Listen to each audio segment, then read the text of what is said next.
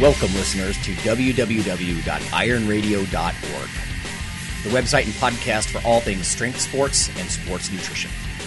With your hosts, Lonnie Lowery. Remember, Phil is like a gnarled old oak tree held together with scar tissue and bone spurs. Rob Fortney. And I'm telling you, the pain that I would suffer was ex- beyond excruciating. And Phil Stevens. Do it, Rob. You'll kill all those nerves. Thanks for listening.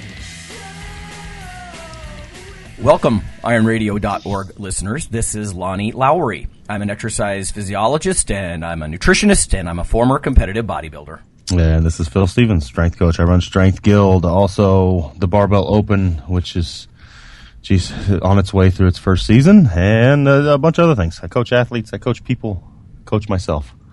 All right. nice.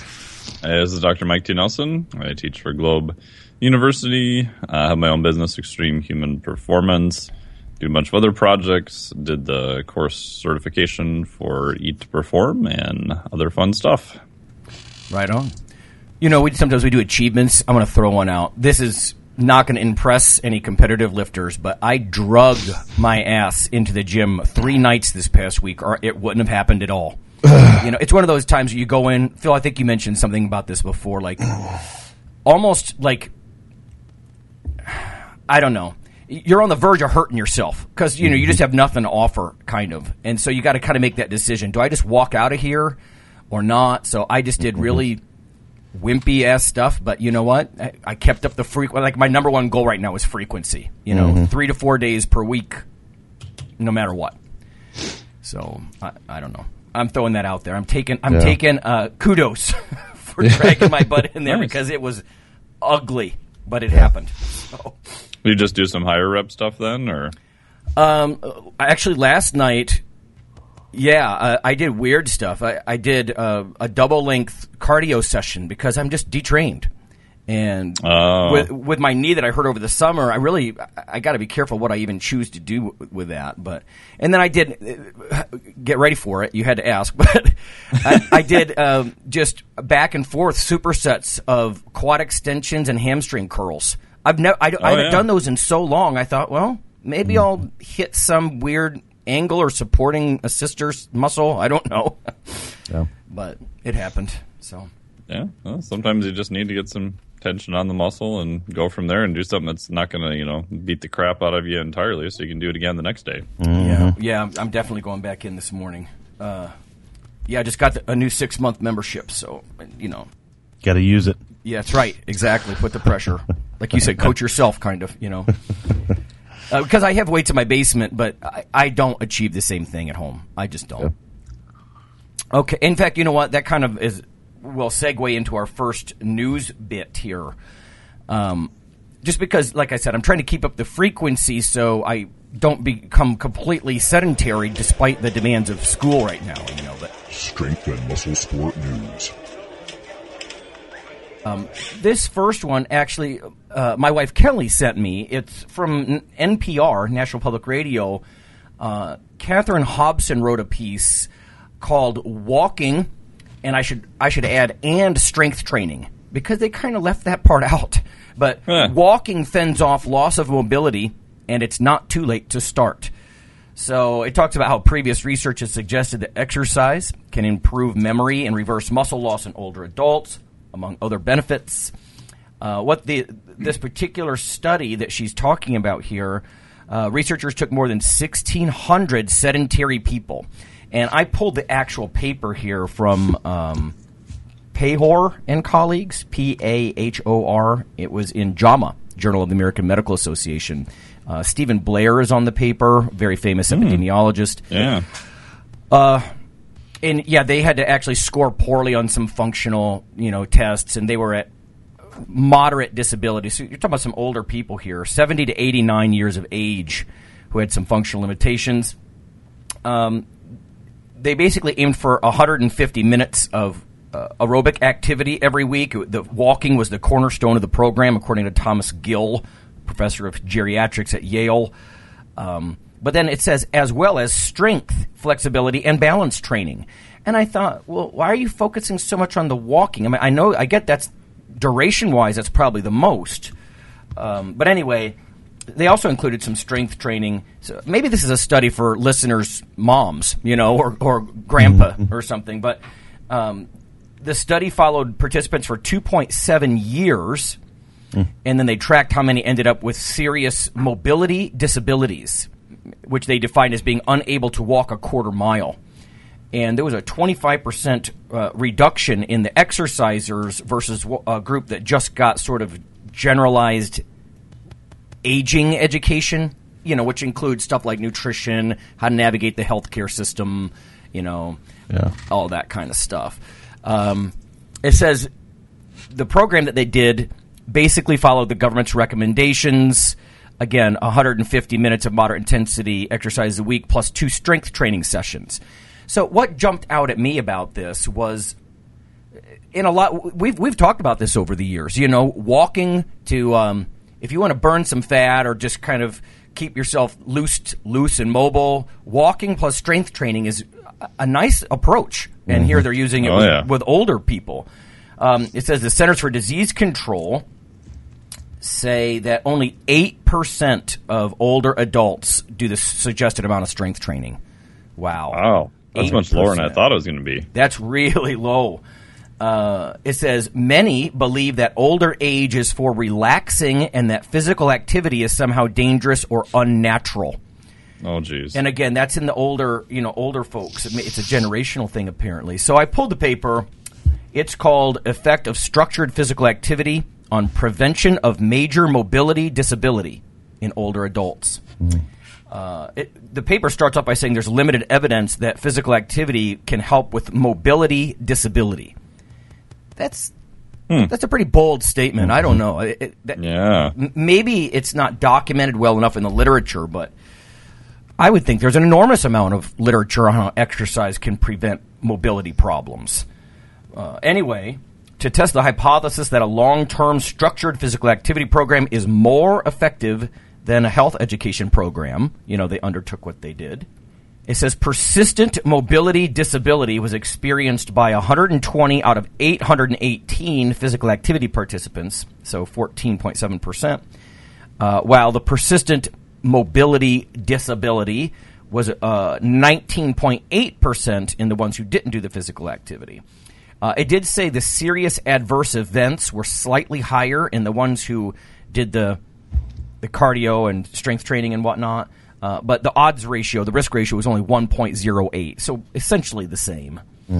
Uh, they did, they used RPE uh, to determine their intensity. So they were walking at a moderate RPE, and then they were they did some uh, ankle weights, and different kinds of you know just resistance of the lower body mostly, and uh, at a moderate to slightly higher than moderate uh, perceived exertion. So, like I said, I know some people are like, well, that's, you know, Lowery's going off about old people, but here's me just complaining at the beginning of the show, you know, that I'm, as my joints are, I'm trying to keep my joints from falling apart. I'm just trying to keep my, you know, uh, frequency up and stuff. So, uh, I don't know. Maybe science finally has to document this stuff, but I'm glad they did walking plus strength training. I feel like vindicated. Yeah, I think a big part of it too is people mix up flexibility and mobility, mm-hmm. and a big player in mobility is actual strength. You know, you can be flexible as you want to be, but if you don't have the strength to, to be mobile, you're, you're not mobile. Yeah. So Yeah. you know, but, Yeah, and it also goes without saying that you can start at any age. Like for mm-hmm. example, my my mom up until recently, until man, as long as I can remember, had never done any like formal exercise at all. And I think it's been four and a half months now. She's been going to the the gym and for two days a week and working with a trainer. And mm-hmm. Oh, she wow. did a trap bar deadlift with ninety five pounds for five reps the other day. So there you go. You know, I can't I can't tell you how youth inducing strength training is. You know, the mm-hmm. right kind of strength training. I know so many guys. I heard a guy in the gym yesterday say something about being 49 years old. I would never have guessed that. Right. Meanwhile, I donated blood last week, and the guy next to me, some old man came in next to me and sat down, and they're like, "When were you born?" He says, "Yeah, 1978." I'm like, "Oh, my god!" Oh. he's, he's like 10 years younger than I am, and he's an old man. And Yeah. So I don't know what that says about me, but you, you get the point. It's like, it's not just mobility. It's vibrance and uh, engagement and I don't know, man, but it's Your brain if there's a- health and everything. Right? Yeah, right. Brain. If there's a fountain of youth, it's resistance training and plus walking. I'm telling you. Yeah. All right. Um, oh, I got a question from a listener uh, about. Uh, there was a little audio clip that I gave to donors who participated in our fall funds drive a couple years ago about boosting testosterone. And I bring this up because a colleague also asked me about this. Like, how do you boost testosterone? You know, he's he's my age, testosterone's dipping a bit, and uh, basically, my colleague was saying, do supplements work? You know, so uh, this is tough. Generally, I'd say no. the her- the herbal stuff. He's like, is there anything new with? You know, there was Vitex, there was uh, Tribulus, uh, there were a couple different herbs that claim to boost testosterone. The truth is, regular eating is one of the best things I think you can do because it keeps up your LH. And listeners, if you're not familiar, it's a precursor to you know basically tell your gonads to make testosterone. Um, but regular eating is a good idea. Keeping your dietary fat intake up because I've seen in the literature repeatedly 15% reductions in testosterone if you go on a really low fat, high mm-hmm. fiber diet. And that's what a lot of health authorities would tell you to do.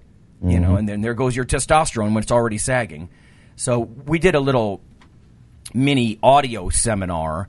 And you know what? It's fair. I could offer that to people who want to become supporters this fall. We're going to kick off our fall funds drive anyway. So I don't know, uh, Mike. Have you heard anything about you know gold nugget tips for boosting your testosterone?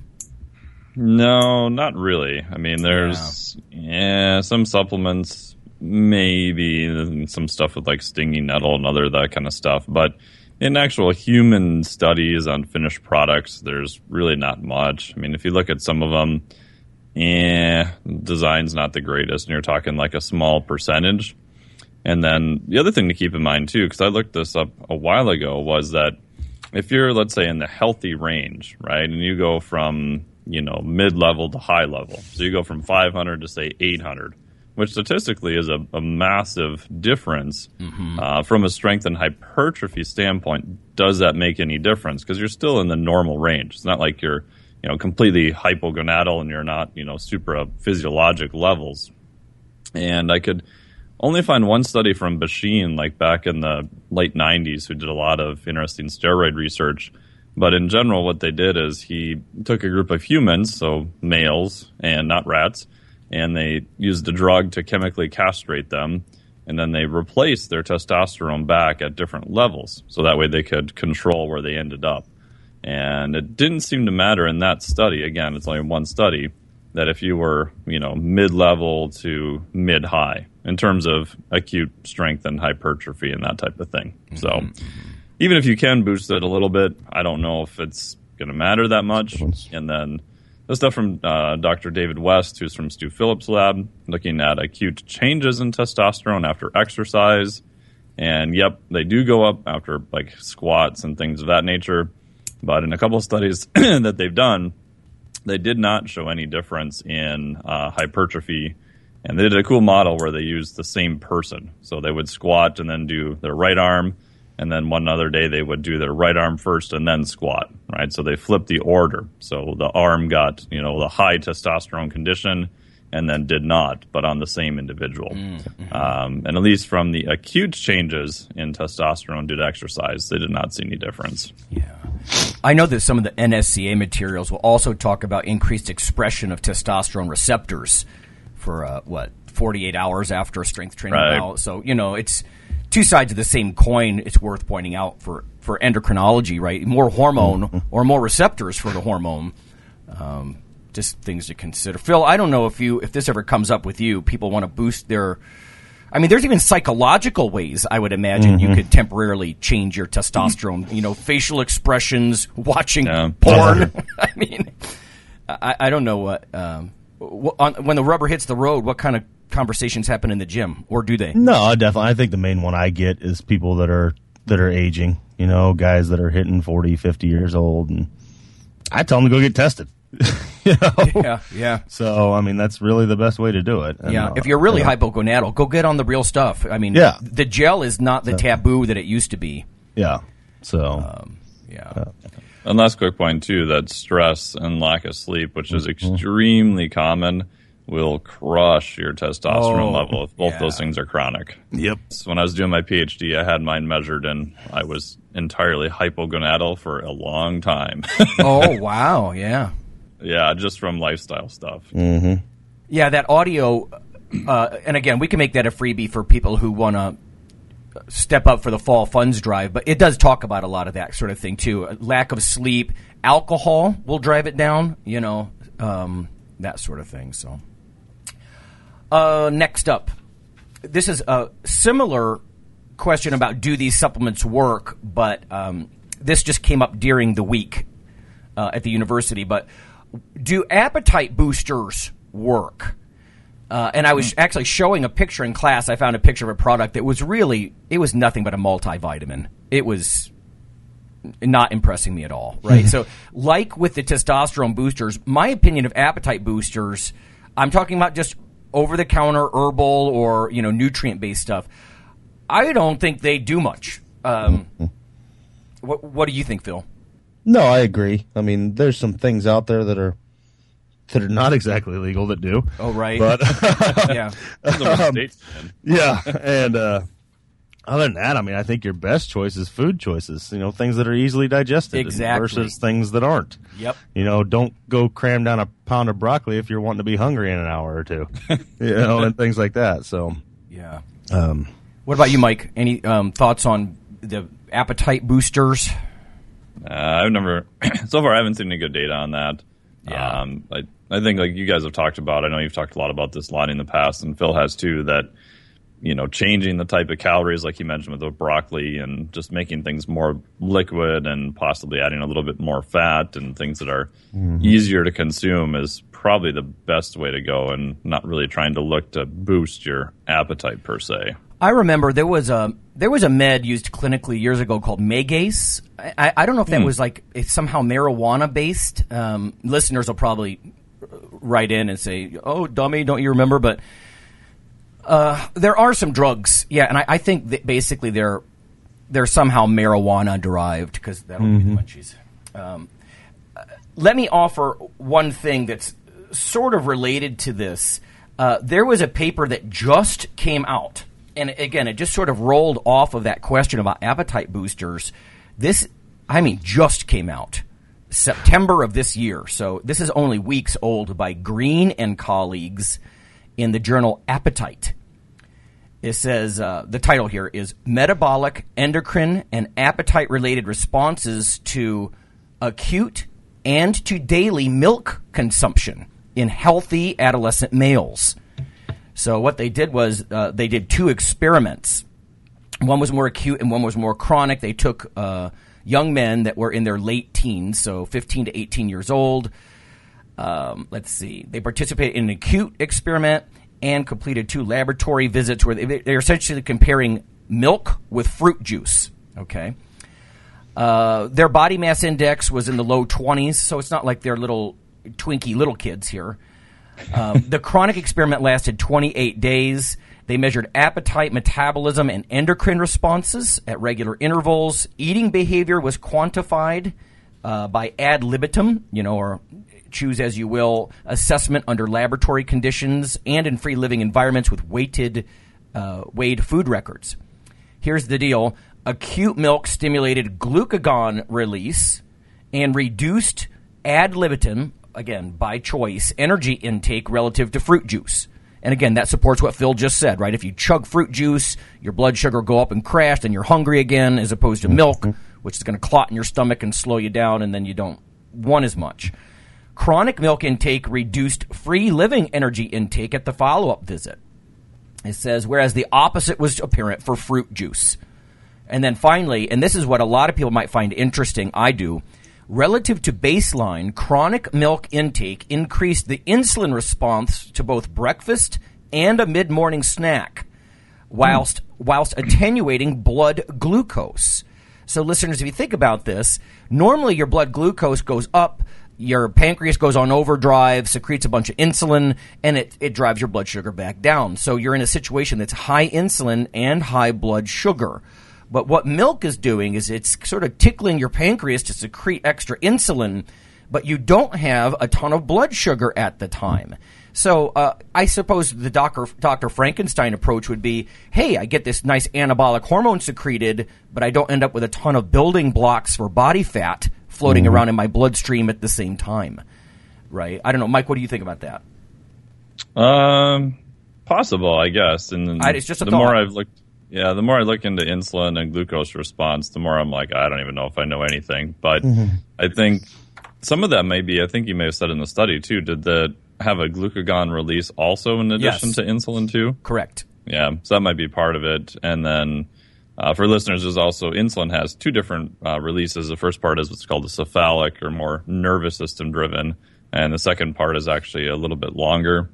And then the last part too, I've realized that I think the insulin release is much more variable than what we realize. So a lot of studies now I look at what is the time course that they pulled it. And a lot of the new studies are doing much shorter, you know, 10, 15 minutes. But classically, it was like every you know half hour, maybe every hour, depending on how much money you had to spend on labs for your study. I think we kind of miss a lot then when we're trying to draw that area under the curve. Yeah, my thoughts on insulin is always A, unlike testosterone, which we just discussed, is hard to boost up and down more than maybe 10 or 15%. Insulin can swing hugely. It's under your mm-hmm. oh, control. Oh, massive! and yet and it's a it's a muscle accreting kind of hormone. I hesitate to just say anabolic or anti-catabolic, but let's just say, you know, when you pull insulin out of the picture, people lose a lot of both muscle and fat. I've seen that in the lab. So it's indiscriminate, right? I always think of insulin like this Jekyll and Hyde hormone where it, you build muscle, but you can, it's also a storage hormone. You're going to, it's going to prevent, you know, lipolysis and, and fat reduction and, and things like that. But it's interesting though that they're using this. They're comparing the fruit juice to the milk um, because in the milk condition, again, you're not swinging your blood sugar; you're just getting the insulin response. And I can tell you one thing that does partly affect testosterone function is if you have higher insulin concentrations in your blood, it reduces the binding proteins that bind up testosterone. And, you know, again, in theory, that might help your testosterone work a little bit better. Uh, maybe this all just comes back to, you know, chug milk and eat plenty if you want to get big. I don't know. Well, that's what I was going to add in too. Is just having people learn to. A lot of people lose their appetite because they get in this horrible downward spiral of just not eating from losing weight, and they choose instead of like eating smart, they just choose the old-fashioned way of I'm just not going to eat, and now they have no appetite, and they have also have no metabolism. yeah, yeah. So it's just teaching them how to how to start eating again. I've seen that numerous times. Well, I ate more, and magically, you know, a month later, now I'm more hungry, and I can eat more, and it's kind of this upward spiral up. So I don't know, like a reverse diet when after a bodybuilder's done a mm-hmm. show, mm-hmm. you know, you need to add it back on, and oh, here comes the appetite again. Yeah. Um, so Yeah, and that's the hard part is that these things are not static. Yeah. And so people would not sort of logically think that eating more would make them hungry. Mm-hmm. You know what I mean? Like if you pull most people on the street and you go, "Hey, if you ate more, do you think you'd be more hungry?" Like, "Huh?" But like you guys said under certain conditions, especially like when people are doing a reverse diet, you know, they start eating more and they're like, "Oh my god, I want to eat everything." yes, you know, because they were so low and so depleted. So Mm-hmm. it depends on the state that you're in before, Yes. and, and it's it's very dynamic. Yeah. Yeah. And you know, even your gut will atrophy and hypertrophy with use uh, Yeah, to some extent. Ghrelin release. Yeah. You know, this study by Green and colleagues, they're not trying to over conclude here because it's it's tempting to say, so should I drink extra milk because it looks like it curbs my appetite? You know, it, it might help with this anabolic hormone, uh, but it might curb my appetite. Um I don't know. I, I think a lot of this is also behavioral.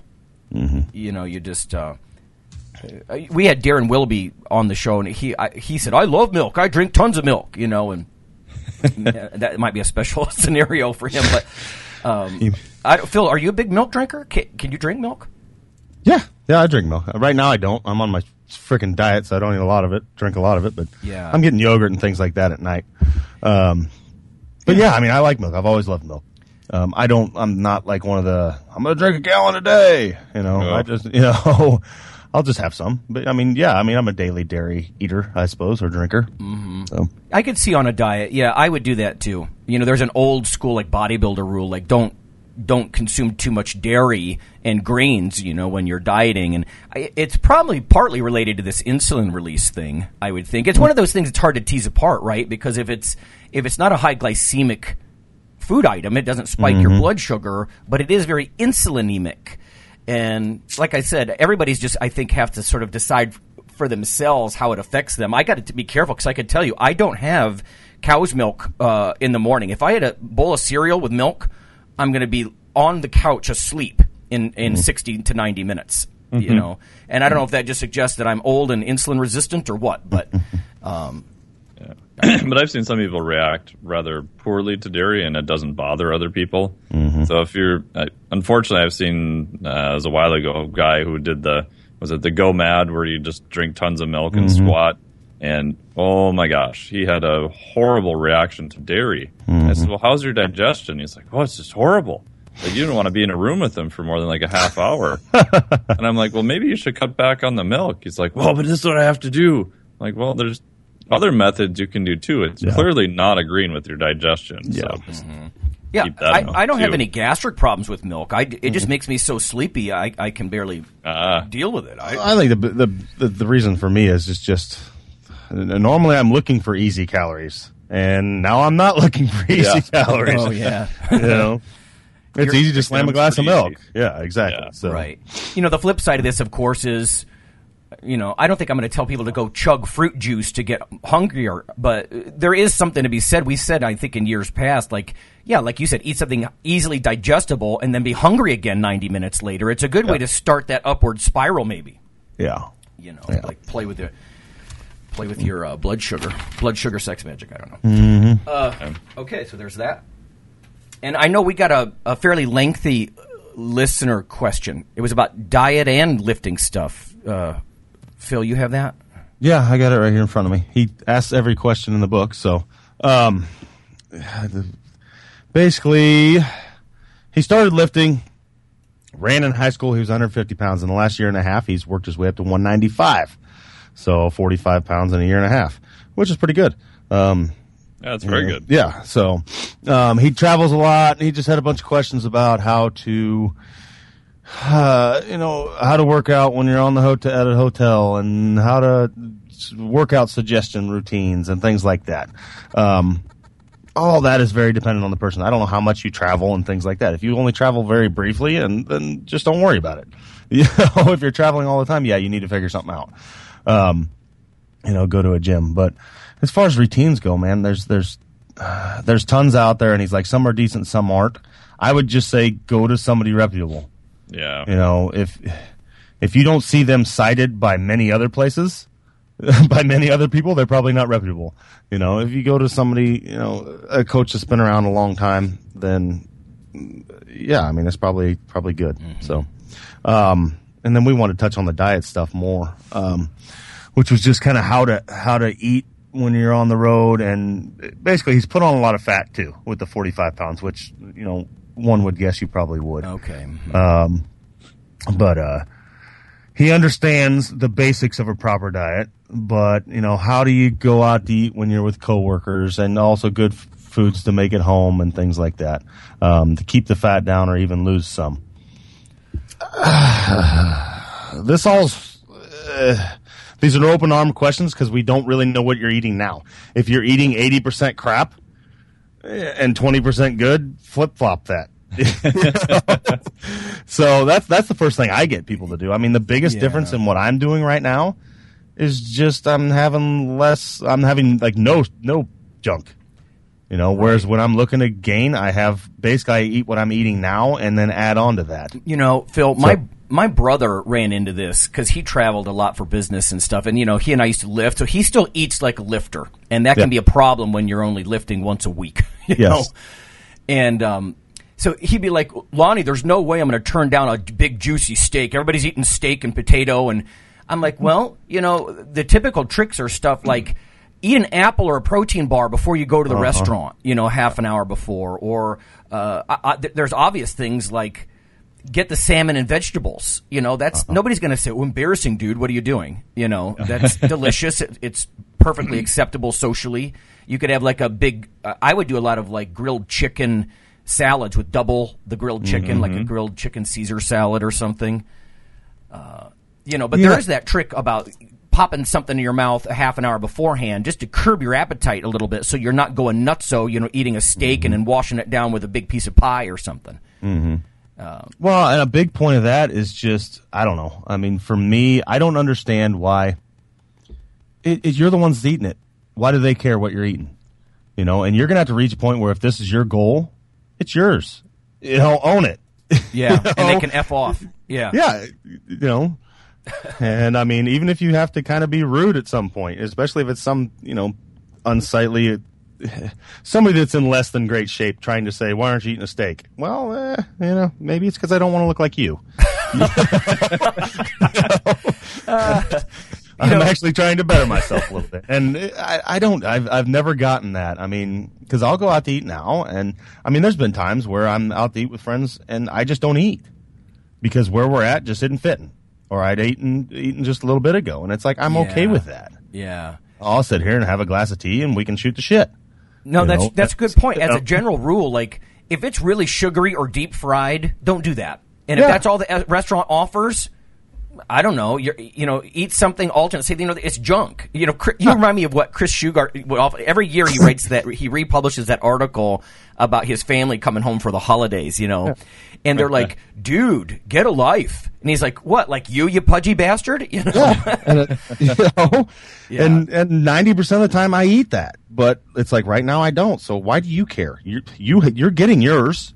Yeah. Why do you care what I'm eating? Uh, you know why? Yeah. It's misery. misery loves company. Yeah. They're like, be, then- be a be a train wreck like me. yeah, and so I mean that's going to be the thing. I mean I'd say just clean things up. You still need to, if you're looking to hold on to that 195 pounds, you need to still eat like a man. You know? Yeah, yeah. but you need to eat a lot, but just make sure it's mainly good stuff and and keep working hard. So I mean that's the biggest thing, and it's okay. Like I still have the steak. Don't get the frickin' you know the the broccoli that's mainly cheese. Get the Yeah. broccoli that's broccoli. Yeah. You know, and, and things like that. Um, You know, the secret, the, the, in, it's not the theory, it's the practice. The theory is Yeah. sound. Eat lean meats and lots of vegetables, and you're going to have an awesome physique, you know, yeah, for it the just most part. is. I mean, that's what we'll still go out to eat, and that's what I do. I mean, it's like I, I can have a steak and some vegetables. You know, I'll just get the seasonal vegetables and a salad instead of the baked potato with sour cream, butter, and, Cheese, and bacon, bacon, and everything. Sour cream. yeah. So, I mean, it's still a good meal, and you know, but And then the part two, I tell clients, I just had this discussion yesterday with one of them that most of the time, if you're going out for a social setting or a business meeting or things of that nature, you usually know well ahead of time. Yeah. You know, and if you've gone out with a group of, let's say it's a, a business thing or something, you have a little bit less control. You generally know the type of restaurants you're going to end up at. Mm-hmm. You know, so it's not like you had absolutely no idea and they dragged you to this place and forced the potato down your face or something like that.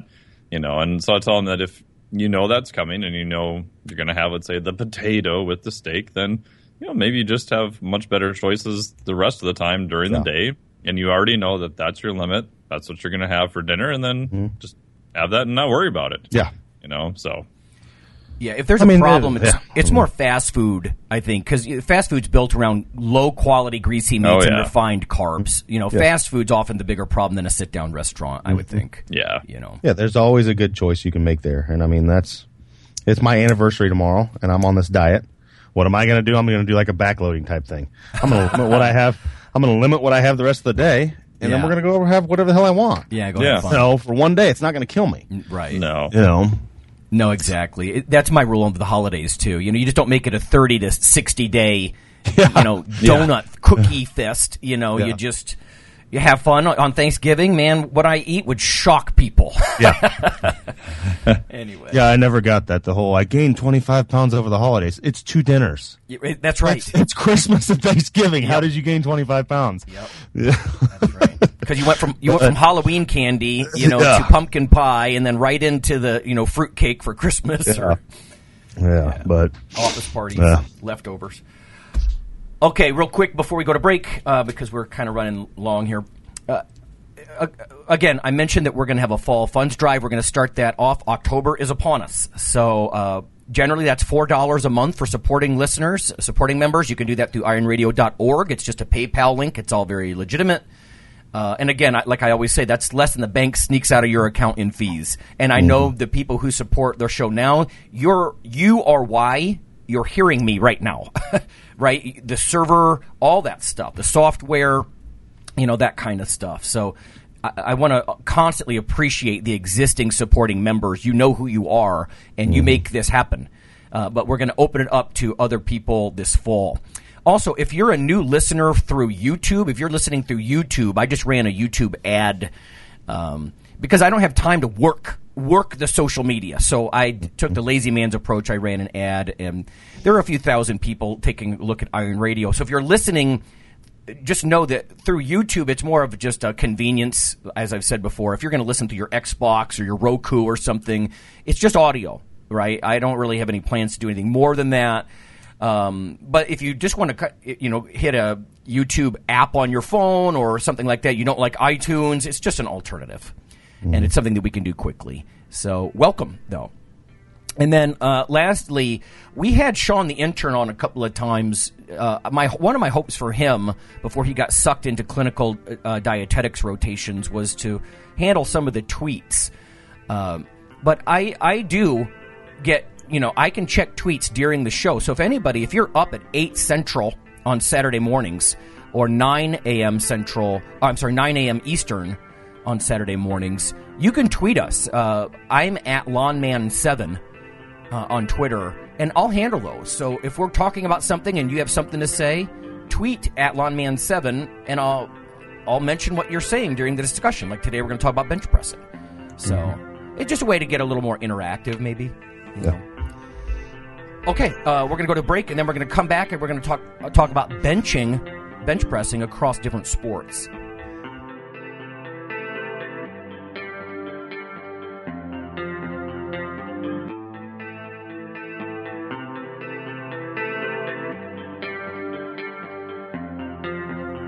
Hey, listeners, this is Dr. Lonnie Lowery.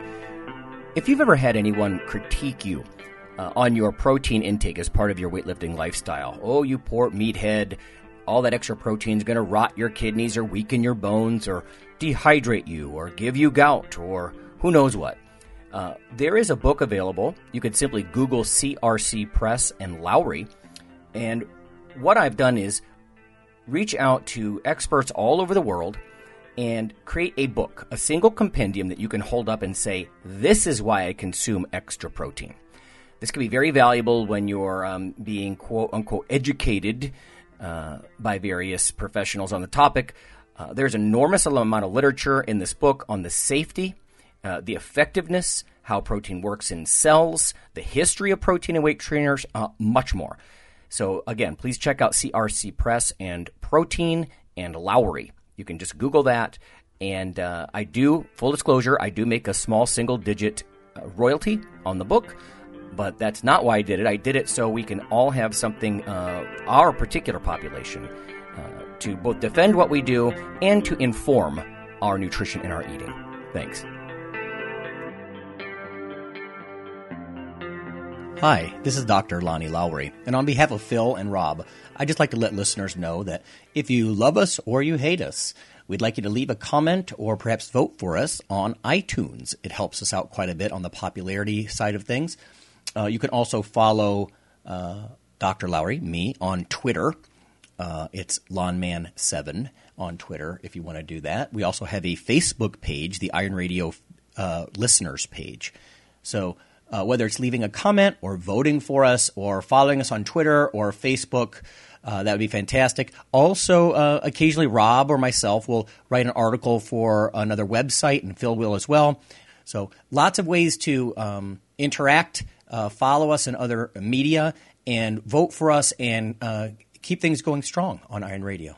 Thanks.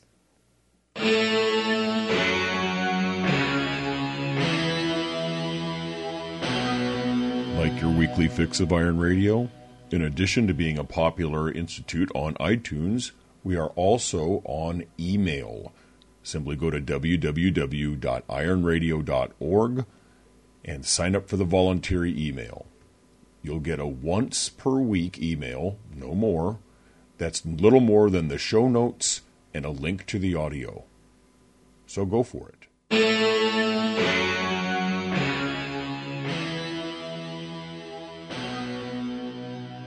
All right, folks, we're back. We're going to talk about bench pressing. We have uh, Dr. Nelson and Coach Stevens and myself, Lonnie Lowery. And, uh, you know, when you go to workshops, you go to different sorts of events, oftentimes there's guys out on the floor showing people, you know, how to put 20 pounds on their bench just through technique. Like literally they can leave that same day and they're they're better at what they're doing. So, uh, I've got a couple of questions I'm going to bounce off these gentlemen. And the first one, uh, Phil, let's start with this. Like, what are the listeners' options? Whether it's grip type, grip width, what you do with your back, your feet. Maybe just maybe run down some of the the basic things that you can manipulate as a coach. Yeah, I mean, definitely. I mean, uh, what I do generally at a seminar or anything else is I'll teach people the basics to a good, solid bench press. Um, and then if they want to go further, we'll go into powerlifting type stuff. I don't take everybody that far unless they tell me they want to be a powerlifter. But what I'm what I'm looking for is proper grip width. Um, for the general population, it's not like a really wide powerlifting grip. Um, I'm looking for the elbow to be in line with the wrist. Um, and generally too wide is a little bit tight on your shoulders. But the main thing we're looking for is um, scapular retraction during the whole lift, which is a hard one for people to get. Um, for some reason, they always want to, you know, externally rotate their shoulders, and that's just not good for them. So that's the one thing I teach. And then it's just be planted on the floor. Um, you know, butt, shoulders, feet, all planted and just generally tight. Um, is what I'm looking for in a basic bench press. And then we changed their bar path a little bit from your your standard bodybuilding bench press, which is like elbows way out, um, where you're using it to isolate the pecs. You know, mainly is what a lot of bodybuilders use it for, to a, a little bit more of an elbow tucked in, looking to incorporate the shoulders and triceps a bit more. So, Okay. um, that's what I do for Gen Pop. And then with my powerlifters, I mean, we train much the same way during off season. And then I'll change them up and we'll go into like, like a wider competition grip close to the season. And that's because, you know, I don't know many powerlifters now who don't have bad shoulders. And I think a lot of that, just from talking to them, is attributed to the ultra wide, you know, competition benches. Mm-hmm. So we train most of our off season in a very in, in a position that's a lot nicer to our shoulders, and it's a little harder. It's harder to move bigger weights that way, but arguably, I think it could make you stronger. So, mm-hmm. and, and hopefully, our longevity is a little bit more. I wish I changed a lot older. I think my my shoulder issues are a lot from that that always benching in competition mode type of thing. oh yeah. So, and then, like I said, then we go further from there, um, and you start teaching the nuances of leg drive and things like that, which the average person just doesn't need to know it, you know, because they're using it more of a, as a, you know, an upper body mass builder, really. When when you're looking at it, it's not a competition move to them. They don't need to bench 500 pounds. it's not their event. Um, yeah. it's not an event to them. And honestly, I don't. I think the bench press is is very very overrated as far as as as far as the competition move, unless you're a power lifter. Like my athlete athletes, when when I say athlete, I mean like football players, baseball players, wrestlers, things like that. We do much more overhead than we do than we do bench pressing. Yeah. So I mean, it's, it's safer and it's more applicable to sport. So You know, Phil, on a similar note, uh, I know it's arguable, and listeners might want to smack me for this, but we've had whole shows on whether bodybuilding is really a sport. I mean, but um, I've done the same thing with dumbbells. I rather just use dumbbells because you could supinate, you can get more stretch. Yes. You know, uh, you could do a lot of things with them, whereas just straight bench pressing just grinds the hell out of my, my shoulders. Yeah. And that doesn't happen with barbells, you know. And even when I hurt my triceps, tore my triceps, I was able to get back into moving a little bit heavier loads with the dumbbells, you know. So maybe it's the, the way people are built anatomically as well has a Well, I think it's the most abused lift too. It's the it's the one lift you'll walk into any gym and you'll see you know bro lifters like grinding out these ugliest lifts, and their other dude like yelling, "You got this! It's all you!" and I mean, their shoulders are flaring out. There, I'm just waiting for something to explode, and it's acceptable. You know, whereas you you wouldn't see them do that on a squat. you know, and arguably it's maybe a little safer um, as far as an injury is about to happen. So, I mean, I I keep people well within the realm of ability, and we slowly build from there. I mean, shoulders shoulders are very complex, and I mean, I it probably the most injured thing in the gym is the shoulder. So, I mean, uh, I try and play safe with that thing. And for my athletes, we do use it, but it's more of a, an upper body mass builder and not like a pure strength move. Um, I think bench is great for that. I mean, if you're doing it right, you get lat involvement, tricep involvement, shoulder involvement, uh, pec involvement. So you get all that involved, whereas in overhead press, you know, arguably there's like zero pec involved. Um, Right. yeah. All know. right. Well, let me let me fire one or two more because I know you've got to um, get Phil, and then we'll turn to Doctor Nelson.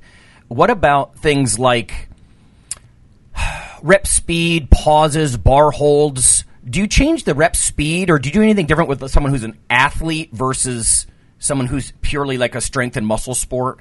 Yeah, generally all my athletes move things quickly most of the times. Okay. Yep. So I'm always looking for a tight. Um, uh, we're looking for tightness and you know a consistent bar speed going down, um, and then explode up. So I mean, we're looking to build tightness, and the same thing in the squat and things like that. My athletes, uh, speed kills. You know, it doesn't matter if he can bench 450 if he can't move 315 fast. You know, if I've got a lineman that's having to punch somebody off the line and they're slow, well, that sucks if they're just strong. So, yeah, all my athletes were generally looking to move things fast unless they're a pure endurance athlete, and then, you know, maybe not. Okay. But, yeah, um, yeah. Yeah, and then but then like me, I'm doing more of a body composition type training right now, and I'll mess around with slower tempos and things like that. Like we talked about, was it last show about like the tissue assassin? Yeah. um, yeah, and it depends. I mean, that could I could also take that place if I have an athlete that's looking to move up weight classes and things like that. So I might add in some more tempo work and things like that just to purposely add mass. So I mean, it depends person to person what I'm doing. But as far as my like my competition athletes in season training for an event, we're always looking to move all our lifts fast, including including the bench press. Right. So Uh, just quickly, uh, uh, something on bar path you mentioned. Um, Yeah. Maybe fill in people on how you tweak the path of the bar as it as it moves upward.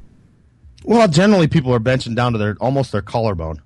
Mm-hmm. And, you know, I teach more of the bottom of your sternum or what is the solar plexus or whatever. Mm-hmm. So we're lowering it more there and and the best cue I've found over the years is not trying to you're, I'm literally trying to raise that to the bar, not drop the bar to me. So I'm not letting the bar come to me. I'm I'm trying to come to the bar, and that has a tendency to get your upper back tight.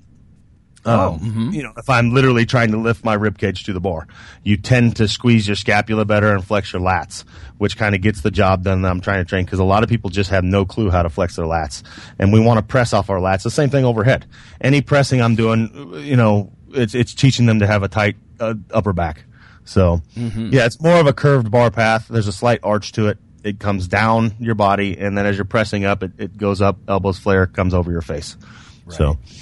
Uh, one last one for you. So I know you got a jet. Uh, what about incline? You talk about overhead pressing a lot. Are you a fan of incline bench pressing, and if so, for who? Yeah, I mean, I think all my athletes that's a good move. Uh, we don't do it probably near enough, just because it's easier to have them stand up and press a bar overhead. But I think it's probably more applicable to sports. That's what it, I mean. I don't know why the bench press is used in like the NFL combine test because I think I think it's horrible. Right. It's- it doesn't it doesn't apply to the field very well. You never see like a lineman running down the field standing straight up and like pushing people. They're always leaning over, and it, it's more of an overhead or an incline press. Um, and there's a there's a lot more shoulder involved, and I think there's a lot of people running around with weak shoulders out there, and you know, both anteriorly and posteriorly. Yeah. So I mean, the more we can do to build those, the better. Um, and the the incline bench is going to do that, and generally, it's it's a little more humbling too. Um, it's harder. It is harder. Yeah, know? yeah. Um, but I mean, my biggest thing on bench would be telling people to drop the ego and try and do it right. Uh, you see, it's the most abused lift out there, like I talked about earlier. And, you know, I like, I don't allow people to grind out lifts. If they miss it, we don't like put fingers on the bar and take five pounds off and let them grind it out. We take the bar. You know, it's like, no, you missed that shit. Come back and try again. You know? There's none of that. You got it, bro. It's all you. And even though I'm doing a row, you know, and it's so Right, right. yeah, you know, I mean, I don't know. I think it's a great move. I think it's overrated and overused.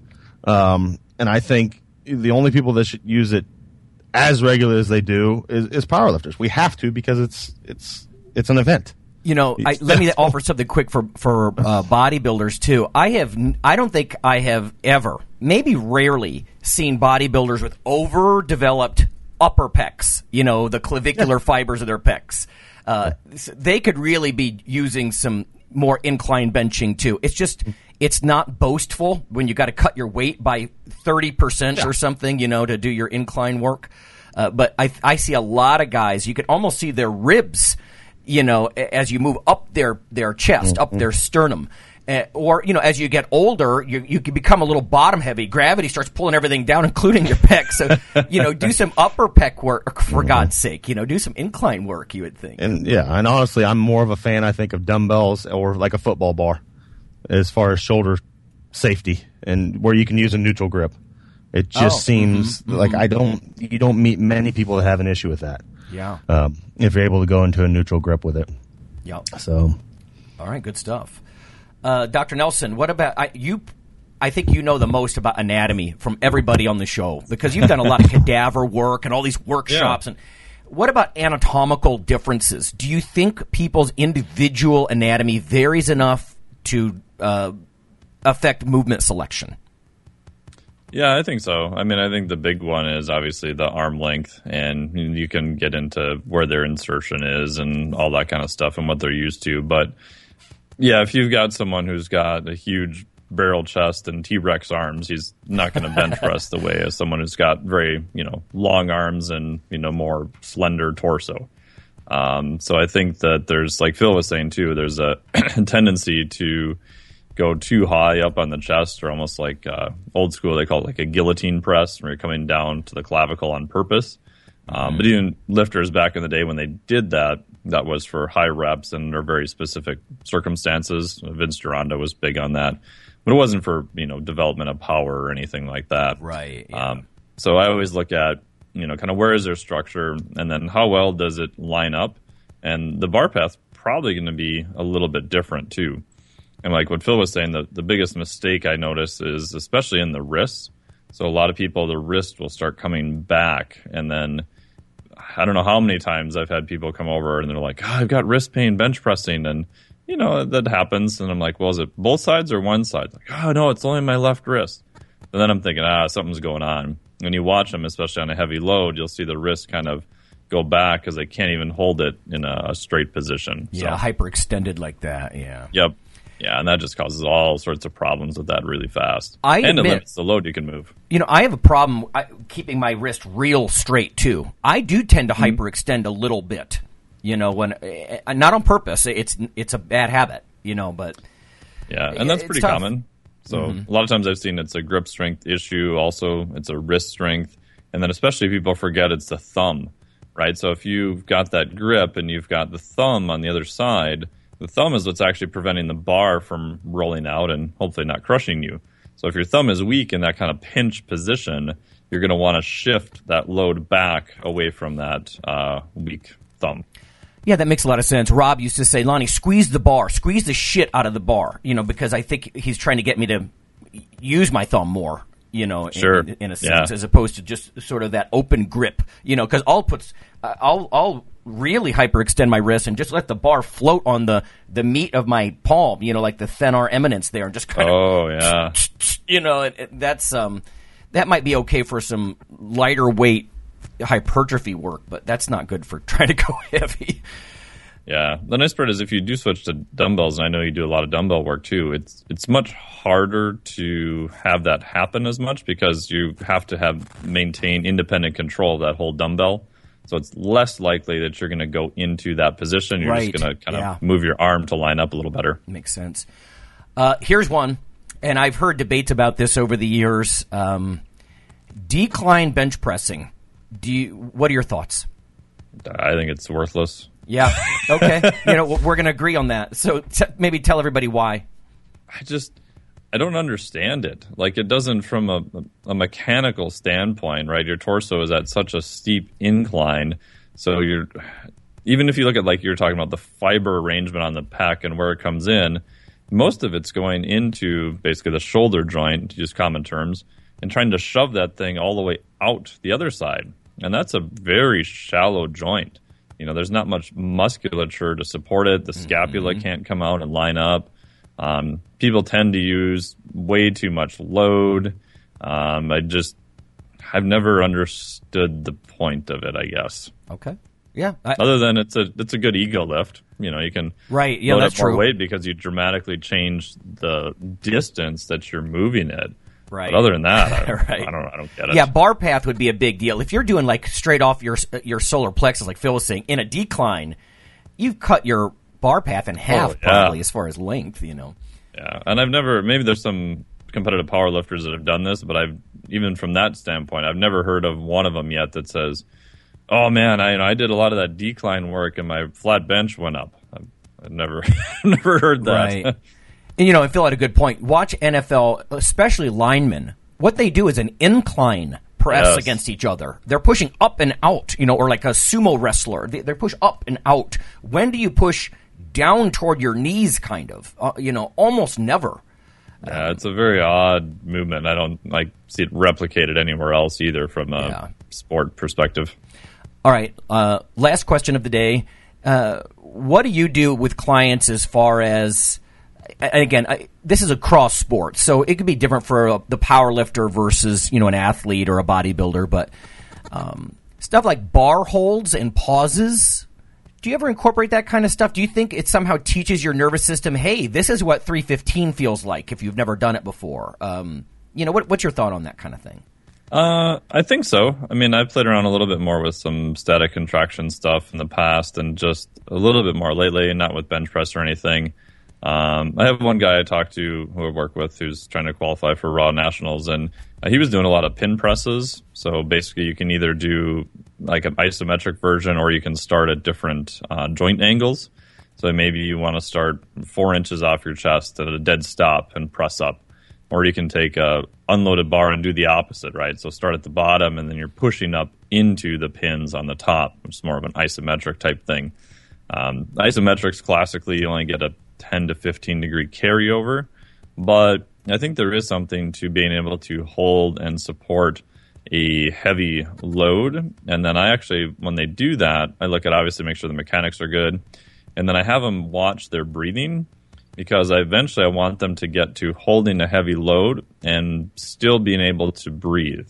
So can they brace and then have more diaphragmatic contraction without losing all of their stability? That makes sense, yeah. especially in things like strongman or CrossFit where you're purposely doing reps. It doesn't apply to powerlifting where you're just executing one rep. Um, so I have used them for a lot of those types of things, and I think that's been very useful. I think it's almost like walking and chewing gum at the same time, kind of Yeah. thing, right? Yeah, like if you can hold that heavy weight and remember to breathe, uh, you're almost telling yourself, "I can handle this."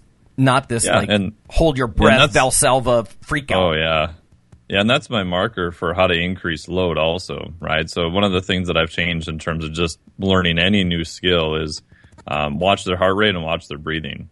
So eventually, yeah, it's going to go a little bit awry. Like so, I was doing some stuff. I bought the old school like gravity boots a couple years ago, where you you know hang upside down Oh, like right. a bat, you know, in the cage. Yeah. Um, and I first tried them, and I I could not even get out of the fetal position with them on. I was just like, oh, um, just Yeah. scared out of my mind. Yeah. And then you know, a couple inches down. Okay, I'm just going to hold here. Wait till my heart rate goes down. Get my breathing under control, nice and relaxed. Go back up again, and then just started on a daily basis, just doing that. Wouldn't go any further than what my you know heart rate and breathing would tell me, because I'm trying to teach my nervous system that this position or this heavy load or whatever is really not that stressful, right? And if it's not that stressful, that means I can do more of it, right? So I can kind of mm-hmm. master that little position and then progress from there. And what I found by doing that, much more of a eustress model, you can get some pretty fast changes in a you know pretty good amount of time, short time. Where if you go in and you just push that limit all the time, you'll still get an adaptation, but it, it just appears to take much longer. So you've kind of almost gone a little bit outside what you can handle instead of staying just inside that border. Right. You know, that may be uh, an issue as we age. I don't want to say that Dr. Nelson's not a spring chicken, but this is not his first rodeo, right? And it's the same thing with, like, I used to hang upside down from those inversion boots or whatever all the time Yeah. when I was uh, in my 20s, never thought twice about it. But I went, uh, yeah, I was downstairs and I was trying to hang from my knees, just, you know, putting my knees over the bar and hang Oh, yeah. upside down. And listeners, if you try this, have a spotter. I don't want anybody to break their neck Yes. you know but yeah i was a little panicky like you were saying like almost like wanting to crunch into the fetal position i'm like i used to do this all the time what have i lost you know by because of my office job i guess i don't know Yeah, Uh, and I think it's a lack of visual and vestibular stimulation. And the other part that I totally forgot is that when you're hanging from your feet, one is the opposite of what you would normally do. And even if you're pretty good at doing, you know, handstands or inversions that way, um, if you did them against a wall or you've got your hands on the ground, you have that sort of proprioceptive feedback. Mm-hmm. When you do the opposite and you just got the boots hanging and you're not touching anything else, you basically removed all that sort of markers that your nervous system's using to figure out Oh, where you're yeah. at. Yeah So it's very much just gravity in the opposite sense, and then tension in a weird way because it's pulling on your feet, and then it's all uh, eyes and uh, vestibular, so sort of inner ear function at the same time. Right. Yeah. And you know, again, relevant to the bench press, of course, we're talking about just putting yourself in a position like like Dr. Nelson says, sort of outside of your comfort zone, and yeah, you're I mean, you're getting different type of proprioceptive feedback. You know, when you've got a, a near max load and you're sort of at lockout and you just unrack it with a partner, you got to think that that's um, those sorts of nervous system changes. I think you're right. I don't think it's going to take months of work, you know, for for that to sort of sink in a little bit, like being able to breathe in that situation and and stuff like that. So, Yeah, and that's where you get into you know two board and three board presses and things of that nature. And you know, I've just seen some people get good carryover with that, some people don't. I mean, I don't do a lot of bench press stuff. Haven't really for the last three to four years, so I haven't coached a lot of people on it at all. Um, but I think the main benefit is obviously you get some range of you know motion work. But I think, like you were saying, it's like being accustomed to taking that load, taking the hand off, having them you know hold that load. And I really, in the past, when I did it more, I would watch their eyes. So if I give them a nice handoff and they're holding it just at lockout before they get the command, if their eyes are like super wide and look like they did, you know, two lines of cocaine beforehand, it, it's probably not going to be good. But if they got it and you can see that they're focused, but they're more relaxed, probably going to be okay. You know, so that's how I would kind of gauge, you know, how far do we, you know, push them just acutely in a session too. all right, good stuff. Well, I think we covered some tips there. We got some stuff from Yeah, Everybody? Sometimes. Yeah. You know, like I said, it's one of those workshop type things where you can pick up a lot about just the bar path or, you know, ways that we're bench pressing. And I do agree. I was never super bench presser. You know, I was never actually that excited about it compared to something like a squat.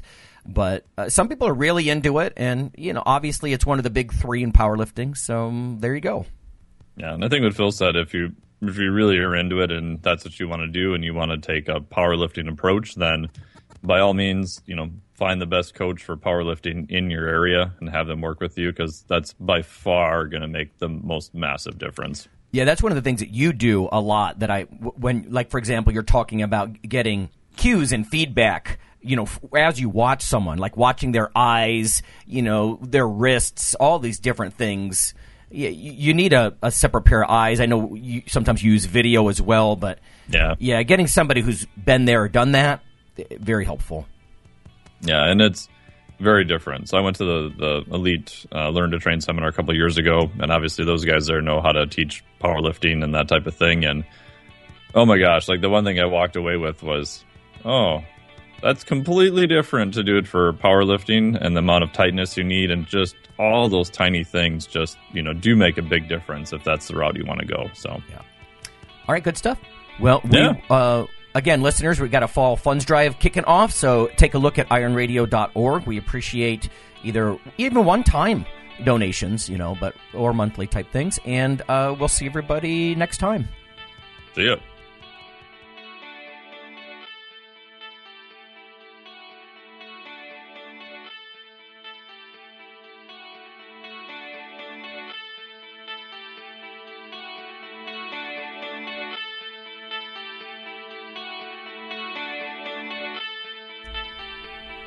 Hey, listeners, have you seen the store at ironradio.org?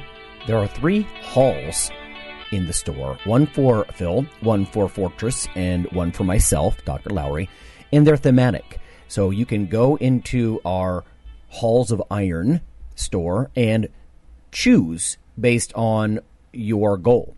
If you need something to learn or read or something nutritional, you can look in my store, uh, Lonnie's store.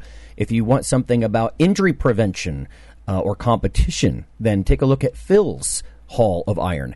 And if you want something about motivation or daily training, Fortress's Hall has what you're looking for. There are some fun, heroic descriptors uh, as you browse through the stores. We try to make it a little more fun than the average boring online store. And whether you're a novice lifter or someone more experienced, you can take heart that you're not wasting your time. The things that we put in each hall of iron are actually based on our own recommendations. Protein powders that we know to be good, uh, knee sleeves, wraps of some kind, things that Fortress uses in his own training. Uh, the stuff you, you see, you know is good. This way you don't waste time. So check out the Iron Radio store at ironradio.org and um, let us know what you think on the forums. And certainly you can request products and we will uh, screen them before they go in. So thanks for listening. Iron Radio is accepting donations. If you like what we do, the professors, the scientists, the bodybuilding show promoters, the athletes themselves in powerlifting and bodybuilding, um, please consider making a donation or maybe buying something from the ironradio.org uh, store. Uh, we also are accepting supporting members. So for $4 a month, which is frankly less than the bank sneaks out of your account in fees, you can step up and support a form of sort of public radio for the bodybuilding and powerlifting and strength community. The Iron Radio podcast and all of the audio on ironradio.org is for informational purposes only. If you're interested in starting a diet or exercise program, it's important to check with your physician. Also seek the help of registered dietitians, athletic trainers, and qualified exercise physiologists in order to make the progress that you need.